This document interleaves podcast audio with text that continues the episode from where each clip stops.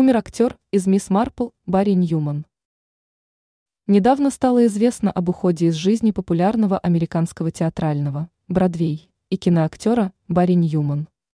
Его многие, в том числе любители кино из России и других стран СНГ, могли знать по блестящей игре в таких культовых проектах, как «Мисс Марпл» и «Она написала убийство». По словам супруги артиста, 92-летний актер умер в медицинском центре Колумбийского университета, пишет российская газета. Известно, что в 2009 году медики диагностировали у него рак голосовых связок. Барри Фостер Ньюман родился в 1930 году в Нью-Йорке. До карьеры актера играл на саксофоне и кларнете в оркестре «Воскресенье США».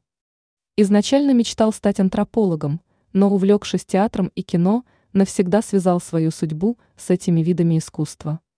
В 1957 году состоялся его дебют на Бродвее, практически одновременно снимался в фильмах.